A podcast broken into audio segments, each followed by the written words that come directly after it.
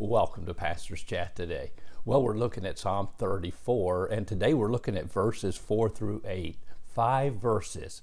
But these five verses are so full of truth and encouragement and help for anyone in trouble. I'm telling you, we could spend several weeks just in these five verses. But let's read them and then some comments about them. David said, I sought the Lord, and he heard me and delivered me from all my fears. They looked to him and were radiant, and their faces were not ashamed. This poor man cried, and the Lord heard him and saved him out of all his troubles. The angel of the Lord encamps all around those who fear him and delivers them. Oh, taste and see that the Lord is good. Blessed is the man who trusts in him.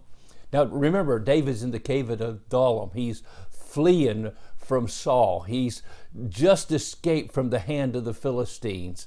And now he is in the middle of a tremendous trial. But what does he do? And what does he teach his men to do? Remember, the first part of this psalm is a song, a song of praise and worship. The second part is a sermon teaching us what we should do. Now, in these verses here, first, let's just remind ourselves first thing David did was teach his men and talk about blessing the Lord. First thing you can do is when troubles fall all around you, difficulties come, disaster hits, bless the Lord. That's what Job did. The Lord gives and the Lord takes away. Blessed be the name of the Lord. That's what we can do. I bless the Lord with my mouth. I'll extol him with my tongue, is the, what the psalmist teaches. Now, in these verses, David says, Seek the Lord. Seek the Lord. Second thing you can do when troubles come your way is seek the Lord. Set your heart on seeking after Him. I'll never forget hearing years ago Charles Swindoll, the great Bible teacher and pastor, say the best thing you can teach your children to do is have a heart that seeks after God, a heart for God, a heart that seeks after God. And that is so true. And so David said, I sought the Lord and he heard me. Down in verse uh, 10, he says, But those who seek the Lord shall not want any good thing. Boy, the blessing of seeking the Lord. Now, David, notice in, in these verses, notice what David said when you seek the Lord, what happens. First, he saves in all these verses we see over and over again the lord saves those who seeks him the lord keeps those in verse 7 the angel of the lord encamps around those who fear him and then we notice also we see that they are taken care of in a special way because in verse 8 he satisfies you when you seek Him. See, it's not so much that God protects you physically, mentally, emotionally, but you find His presence and you're not just satisfied with the fact that God has taken care of you, you're satisfied with the Lord Himself.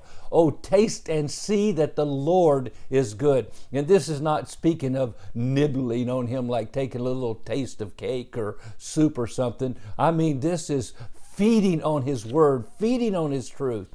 And that's what it means to seek the Lord. You say, How can I practically seek the Lord? Well, in the morning when you get up, let your first thoughts be about Him.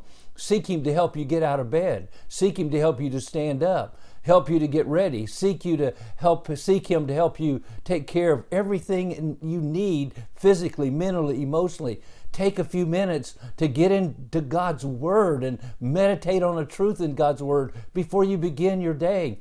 I love that verse in uh, Matthew chapter 6, verse 33 Seek first the kingdom of God and His righteousness, and all these things will be added to you. Seek the Lord. And I'm telling you, He saves, He keeps, He satisfies when you do Him, when you seek after Him. Their faces were radiant and not ashamed. That, per, that word radiant is the Hebrew picture of a mother when her son, her children are coming home. Maybe her sons are coming home from war and they finally, she can see them in the distance. They're getting closer and her face just, faces, her face just radiates with joy and happiness because her son, her children have come home. And my friend, God makes our face radiant when we spend time with Him, like Moses on Mount. Uh, on Mount Sinai. He came down, his face was radiant. He spent time with the Lord. Oh, what a great passage of scripture. A couple more things I want to say about it before we leave. We'll take care of that tomorrow.